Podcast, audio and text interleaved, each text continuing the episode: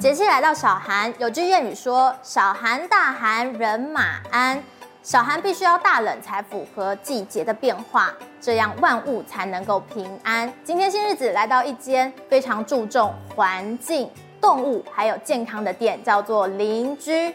听说老板跟板娘呢，因为在澳洲看见了环境的需要，所以回到台湾就开了一间无包装的商店，同时它也是一间舒食餐厅。究竟他们有哪些故事呢？快跟 PP 一起去听吧。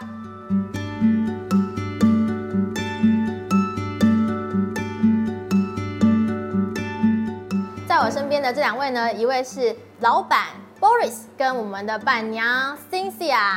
大家好，我是 Boris。大家好，我是 Cynthia。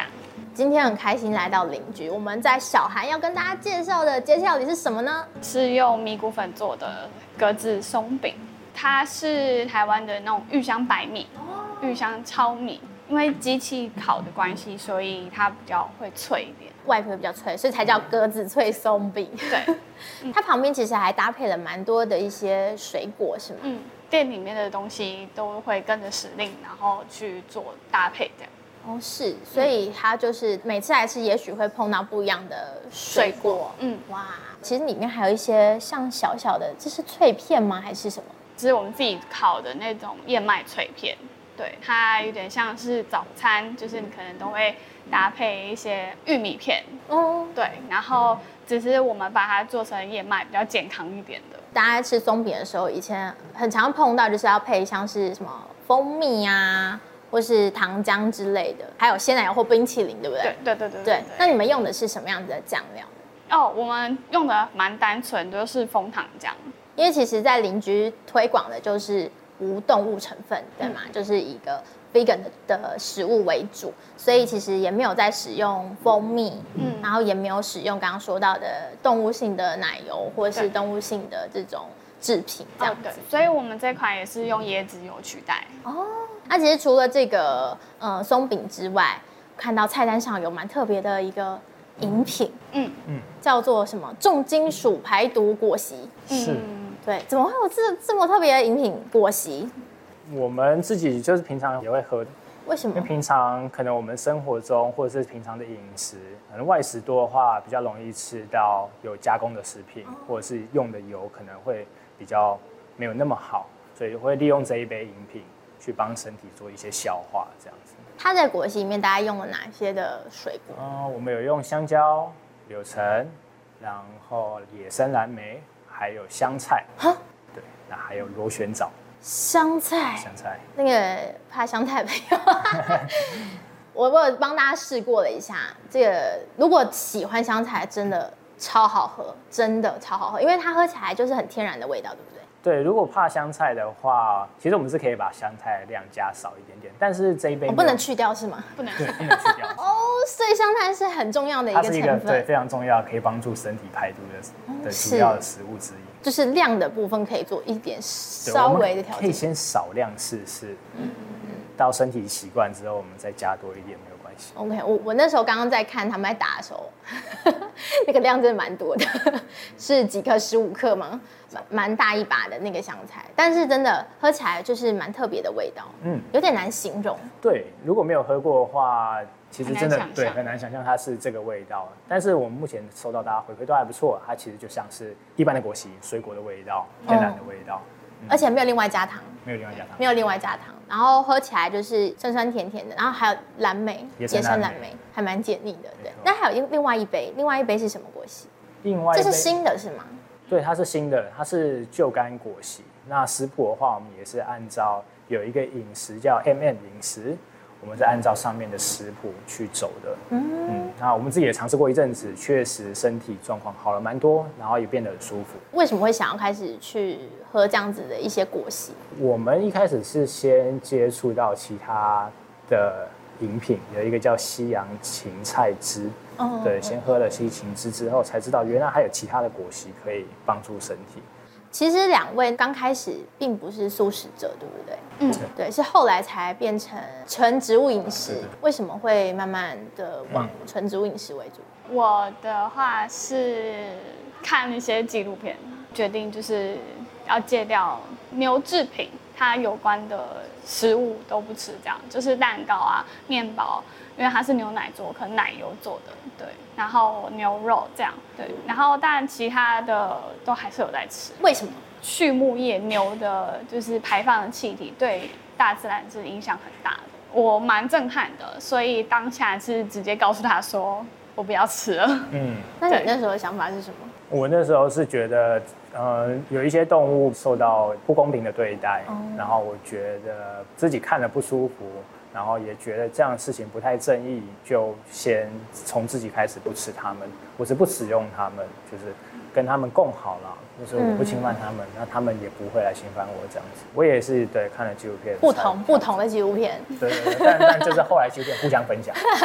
对，所以 Boris 是一开始接触完以后就所有肉都不吃了？没有，我花了很长的时间。多久？我，我好像花了六年还是七年吧。啊、哦，就是这么久？嗯，为什么？中间就是一直在调整。其实很多原因，我觉得没有那么办法一步到达那个最好的状态。嗯对，所以我也蛮能理解说，为什么接收到很多这样的资讯，他们会有一点反感，要要求他们隔天你就要为纯素食者是一件很难的事情。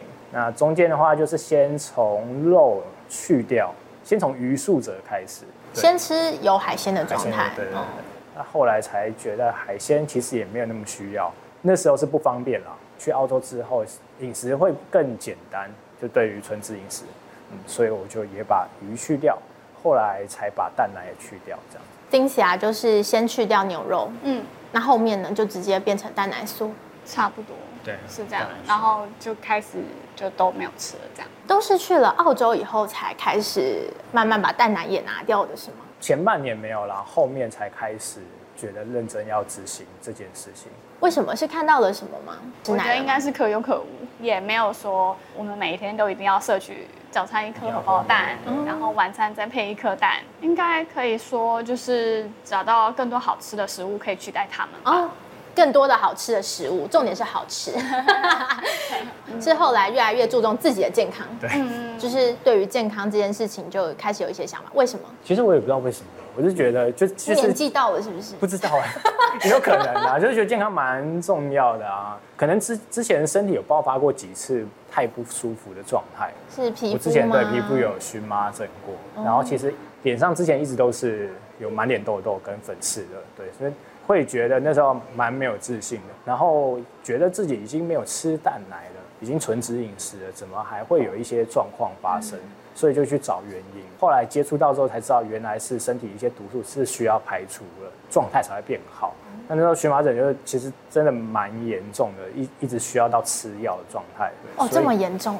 对，我自己觉得有一点严重啊。那时候又在澳洲爆发，看医生不方便。对，他没有开，都是成药嘛，都是成药那种。对对对，就不需要到吃处方签的那一种，每天都要吃药，就觉得很奇怪。接触到这个才知道，原来不是不需要吃药的了。呃，你们在澳洲其实也有去到动物庇护所，然后或是去到屠宰场。嗯，对吗？那时候有什么样子的一些启发或者是心情的感受？嗯，我们一开始其实，在屠宰场工作啦，就是、哦、你们一开始去的时候是去屠宰场。对，我们就是为了想要待久一点，去找一份工作。那时候朋友在那边，我们就去找他们。你们那时候已经不太吃肉了，对不对？对对对对。嗯、然后去屠宰场。对，对对，但是偏乡那边是实在没什么工作，又又想要留在那边，所以我们就在那边待了大概半年左右。因为我们在工作的地方是包装厂，所以其实不会看到血腥的画面。那因为产量的关系，所以很大量的吗？对，很大量的关系，所以我们就是需要资源，包装厂的就去屠宰的地方资源这样。你可能进去，你可能会吓到，就是呃，在餐桌上的美食，但是它背后是多么的残忍这样。嗯，进去就会有很冲击的味道啊，味道就已经很。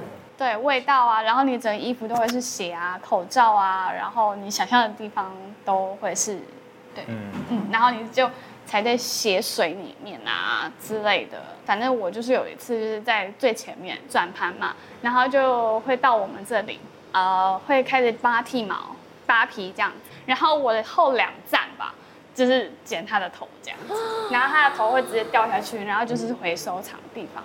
然后、就是，那你那个画面不就完全都一直都在，然后而且脑海里吗？呃，对，所以我永远不会忘记他们在放鞋的过程，他们其实还有意识的，我觉得就会听得到，还是有声音是不是？对，就是还是感觉得到，对，还在还在挣扎这样子。那个画面就是一直印在脑海里，到你们后面的一年半就决定完全都不要再碰到跟肉相关的工作，这样对。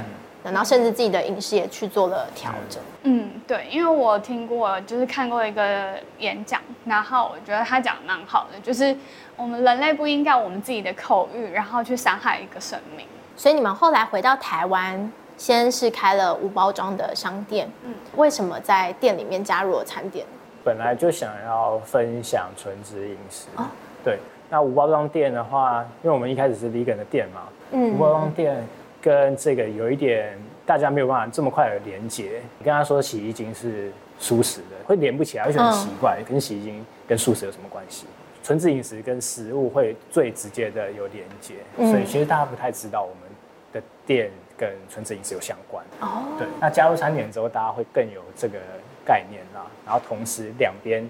都有机会可以推广跟分享给大家，同时也可以把这边卖的商品，然后套用在餐点里面，大家会可以知道怎么样，嗯，就是在家里怎么料理。有一点就是我一直很好奇，也很想问的，大家都知道，就是餐饮业其实也是一个制造很多，比如说厨余啊，然后这种废弃物很高的产业，你们这中间怎么去平衡？可能会选择原型食物。多少就是会有一些果皮包装的话，食食材上面，因为我们用的是比较新鲜的食物，所以不太会有什么包装。去买蔬果的时候，就是以裸的裸装的食物，对，袋子给蔬果给他们装，或者是请请他们进的时候不要分一包一包的，就是一整箱进进来。生菜的话，我们也是用一箱裸装进来。那其实厂商他们也知道，也可以帮助到他们减少他们工作量啊，他们还要再包啊什么的，减少浪费。你们那时候在筹备店里的时候，最难找到这样子裸装的呃食物或是用品是什么？应该是素食的东西吧。素食的东西，嗯，因为我们同时想要推广无包装，然后但是也要同时推广全素无蛋奶，对，就是动物性成分，对，全植物的东西这样。这个东西比较少，然后我想要要找一点比较有特色，再来就是要有厂商愿意做大包装的。甚至是裸装，沟通的话就比较困难，花比较长时间去跟他们沟通。对，所以我刚刚有看到有一排是什么零食是吗？嗯嗯，那一排零食就是你们当时在找比较困难的，是不是？对，就是慢慢去收集，然后慢慢去挖掘跟吃这样子。它是吃是吗？对，嗯对，所以店里面的东西都一定吃过，板娘的品质保证。对，吃过用过。对，吃过用过。呃，我们当然会去找的，都会是他们可能有这样曾经就是已经有这样子做过的，对的厂商，是不是？对对对对。有一些是他也没有这样做过啦，就是像清洁剂有一些桶子，他们之前也是一桶来，那也是大桶的，那那大桶用完之后就回收掉。其实我们私底下五包装店也有在大家互相讨论这件事情，希望怎么再更进一步。那厂商也蛮愿意做这件事，他们也希望减少浪费，所以他们。后面改成是一个桶子进来之后，然后我们配合清洗完之后，再把这桶子回收回去。哦，会再重复使用。对，重复使用。就是还给厂商，然后再去装，然后再回来。再再进货进来。哦，等于说可以把它最大化的利用。对，那个桶子就可以一直用一直用。对，进货就不会产生浪费。嗯嗯。所以等于说，店里面尽量都还是以大包装，嗯，然后比较小包装的方式去进货，嗯，减少浪费，嗯，对啊。所以来到邻居就是不止可以买，还可以吃得到好吃的餐点，然后更重要的是可以更容易理解邻居希望推给大家的一些理念，包含环境、包含动物、包含健康的议题。你们从澳洲打工度假回来，本来就有考虑要创业吗？没有，没有，没有。是那个突然一时兴起，是不是？呃，应该当初其实是想要留在澳洲的哦，嗯，但是种种原因回来台湾，然后如果都用过一样的生活的话，就没有意义，是不是？对，当初也是因为在那边，然后接触到无包装商店，然后所以觉得呃这个概念蛮好的，可能会是我们想要的生活，所以我们就打造一个自己开一间无包装的商店，对。我们是在国外的时候才开始比较执行这样子环保极简的议题，这样、嗯。为什么会有就是想说，哎，要开始减少这些垃圾呢？那时候，因为那时候旅行嘛，需要移动，嗯，所以东西就变多，那你觉得移动很不方便，哦，所以觉得东西其实少一点，越少越好，会越没有负担。一开始其实我们是去检视自己造成多少的垃圾，怎么检视？呃，收集，对，反正垃圾桶，反正垃圾桶，自己家里垃圾桶，对，自己家里的垃圾桶。所以我们先收集了一个礼拜的垃圾桶，然后看我们制造多少的垃圾出来，这样。最多是豆浆，豆浆，嗯，因为在澳洲没有享用喝豆浆这种店，哦，对，所以他们都是自包装，早上都会喝豆浆，对，所以就有很多的那个包装，然后还有豆腐，豆腐的塑胶盒累积起来，然后就把它摊开来看，这样子，开始去想说，那有没有方法可以去取代它，可以不要制造，越少越好，这样。接触到那间无包装开始之后就。看到更多东西，就说哦，原来可以这样买，所以就家里就少了很多垃圾。牙膏算是我后面在想说，那是牙膏也是塑胶。然后你说牙膏的外面的那个包装是不是？对，挤的那个。因为去海边其实会捡到非常多，就是它从不知道哪里去飘过来的。对，对，就是非常多。然后，所以，所以我在想说，那有什么方法可以不要那个？塑胶这样，嗯，塑胶管是不是？塑胶管，对，就是上网找，嗯，可以自制牙膏。我没有想到说可以自己做。对，你可以拿这些原始的配方，然后去拉一拉之后，就变一个牙膏。然后第一次刷的时候，我会觉得很奇怪，嗯，对，因为不会起泡泡。对，就是很原始的造土、椰子油，对，这些小苏打粉。哎呀，哇，有牙膏就这样做成的，哦然后再去看原本的牙膏，原来牙膏之前就是有一些东西成分是我们看不懂的。那我们自己做又单纯简单，然后又就有些成分是添加的，不一定需要，是不是？对啊，对啊。那时候还加太多小苏打粉是吗？觉得哇，清洁力怎么那么强啊？刷到就是有一点流血这样子，后来才知道自己刷太用力吧？也 有可能啊，就是配方后来再调整一下。哦，像是你们回来台湾啊，开始推广这样一个无包装的商店，但是现在很多人都已经很习惯，就是精致包装，每样的东西都要越包越美丽。就是在推广上有什么困难？因为我们其实无包装的商品其实还偏向卖食品跟吃的多，对，食品用品这样。我觉得跟自己个人的自制力、自制力、克制力，对对对，蛮有关系的。就是当你决定可能想要这么做的时候，你就会对那些东西就完全不会心动。包装即使再精美，你都不会心动。那如果别人送你怎么办？你会退回去吗？呃，会。那时候收过最离谱的包装是什么？过年的时候会收到一些礼品，一层一层的面，它是一个塑胶盒，塑胶盒里面又在塑胶盒，塑胶盒里面面一包一包的放进去，一个口味放一包嘛，那它就是很多一个塑胶袋。刚好那时候在筹备这个店，我就决心我要卖裸的面。哦，就是裸装的面，对，就是没有任何包装的面，包含是什么？意大利面。嗯，一般的面条这样，对，所以就大部分的面体在这个邻居里面都会是裸装的。过年快到了，大家那个准备礼物的时候，注意一下包装，注意一下包装，有可能会被退货。各位，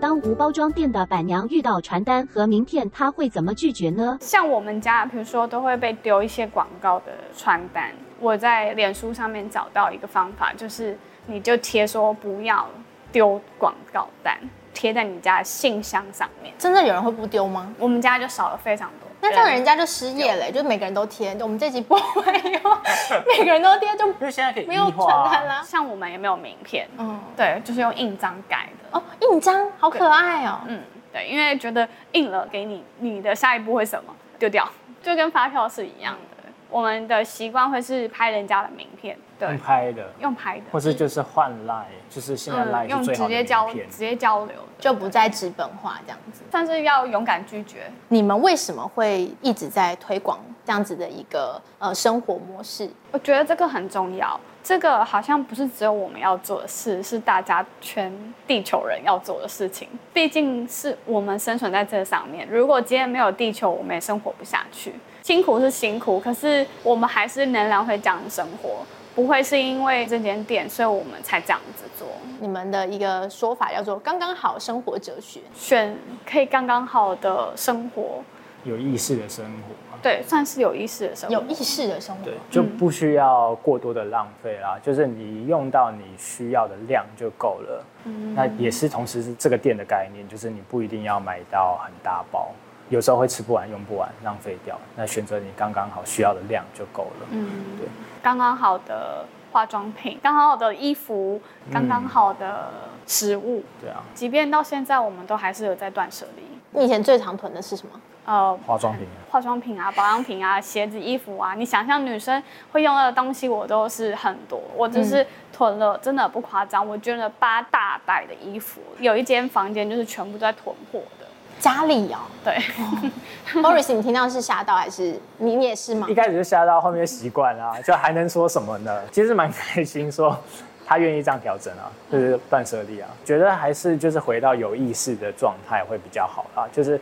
我们没有办法做到百分之百，但如果大家都可以做到百分之八十的话，那就是一个非常大的进步了。自己一个人做到百分之百，跟一百个人做到百分之八十，那当然大家会选一百个人做到百分之八十，那个幅度会是最大。所以有时候也不需要对自己这么的要求跟严厉。嗯刚刚好的生活哲学，就是希望把这样的观念推广给大家。最后想问，就是邻居这个名字是怎么来的？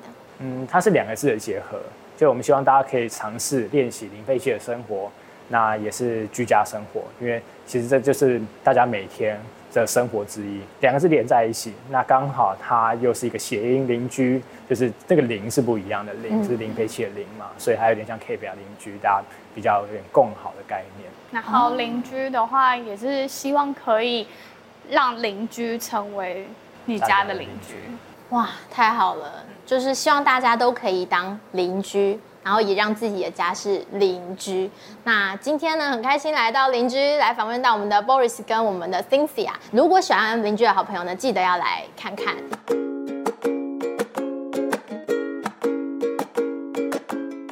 新日子营养小课程，我是 PP，欢迎我们的素食营养学会理事米娅营养师。Hello，今天呢要来聊聊。全食物饮食，现在有很多饮食法，好像都是建立在这样子的一个基础上。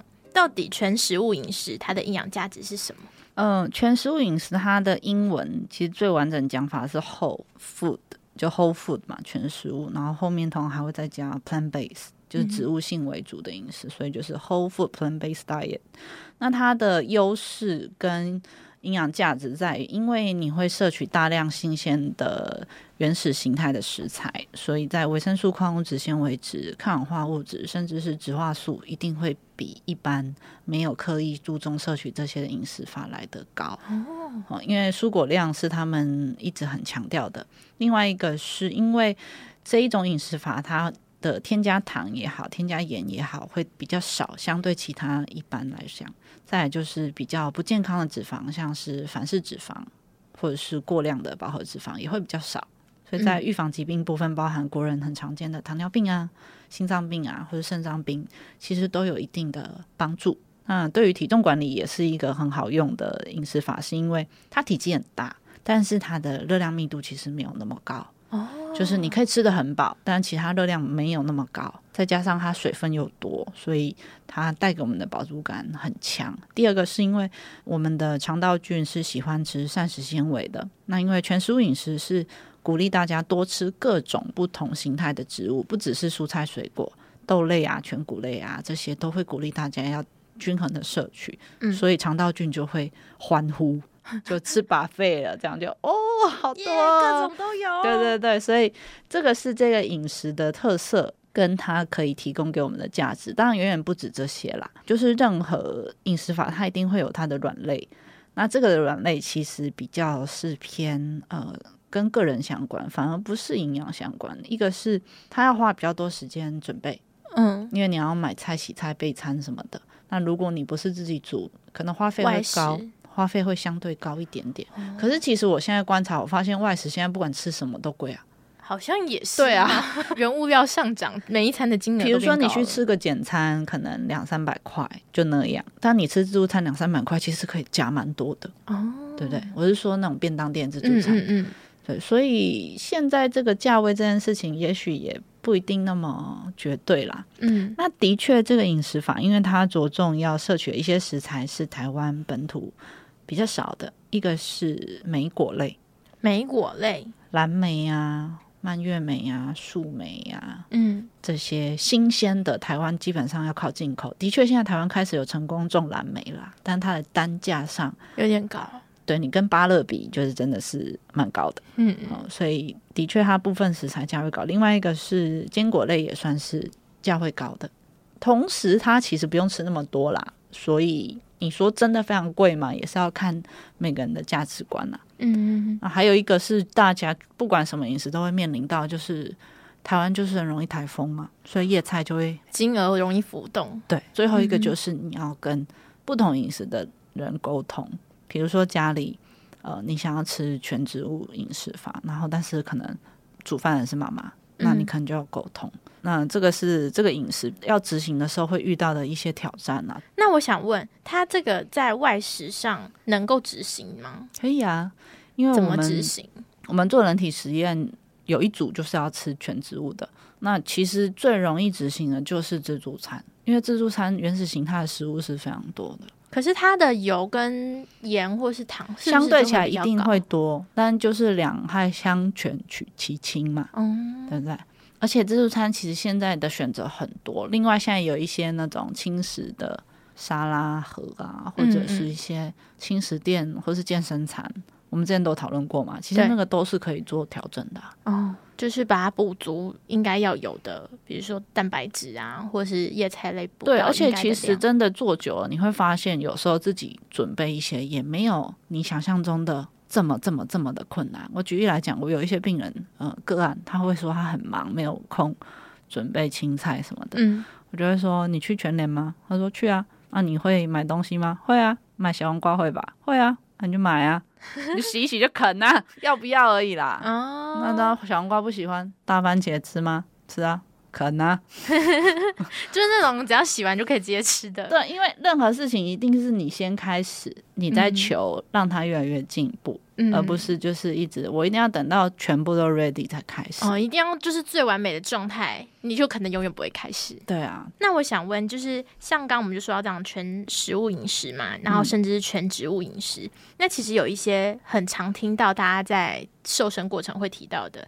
地中海饮食啊，或者是北欧饮食，嗯，如果是素食者，要怎么去调整才能让营养比较均衡？OK，因为地中海饮食跟北欧饮食，他们都有一些共同点，就是会有大量新鲜的蔬菜水果，对，而且因为他们那边的莓果是很亲民的，嗯，所以他们的莓果是摄取量蛮高的。那这个是的确是台湾比较困难啊，不过如果不介意的话，冷冻是没有问题，只要小心不要买到 A 干 污染的。前阵子那个，对对对对，啊，如果真的很担心，没有关系啊，吃香蕉也可以啦。香蕉也可以替代吗？香蕉、草莓、草莓啦，草莓。对，台湾好像比较容易拿到的是草莓。对对对，因为香蕉算也算莓果类的。香蕉也是莓果类。对，可是以营养价值来讲，还是这种红红紫紫的。哦。就是蓝莓、草莓啊、蔓越莓这种。哈，樱桃呢？樱桃不算，樱桃不算。嗯、好，那第二个是他们会很强调吃全谷根茎类。什么叫全谷根茎类？就是比如说燕麦呀、啊，嗯，哦，藜麦呀、啊、地瓜、马铃薯啊这些，南瓜，他们是基本上他们的主食会吃这些，比较不是台湾可能什么炒饭啊、哦干拌面啊这一类的。再来就是他们除了呃这些以外，各种的豆类，包含什么扁豆、鹰嘴豆。黑豆这种各种的豆，还有坚果种子，也都是会大量使用在饮食里面。然后他们还有一个蛮重要的点是低温烹调，他们的烹调方式通常就是生吃、炖煮，或是很轻度的烹调，像是烤，比较不会炸。这是这些饮食法的共同特色。那如果素食者想要做这种饮食法，其实是跟全植物一模一样啊，没有什么太大的差异。比较要注意就是，我们经常会提醒，B 十二还是记得要补充。嗯、而且今天不管你是不是素食者，你只要年纪大于五十岁，其实 B 十二要额外补充是一个很常规的操作了。所以其实大致上，如果你已经是全食物饮食，就已经接近是这个在进行。对啊，其实基本上是已经差不多，就差不多了。对，OK，最重要的就是要均衡饮食。那我们就下期再见喽，拜拜，拜。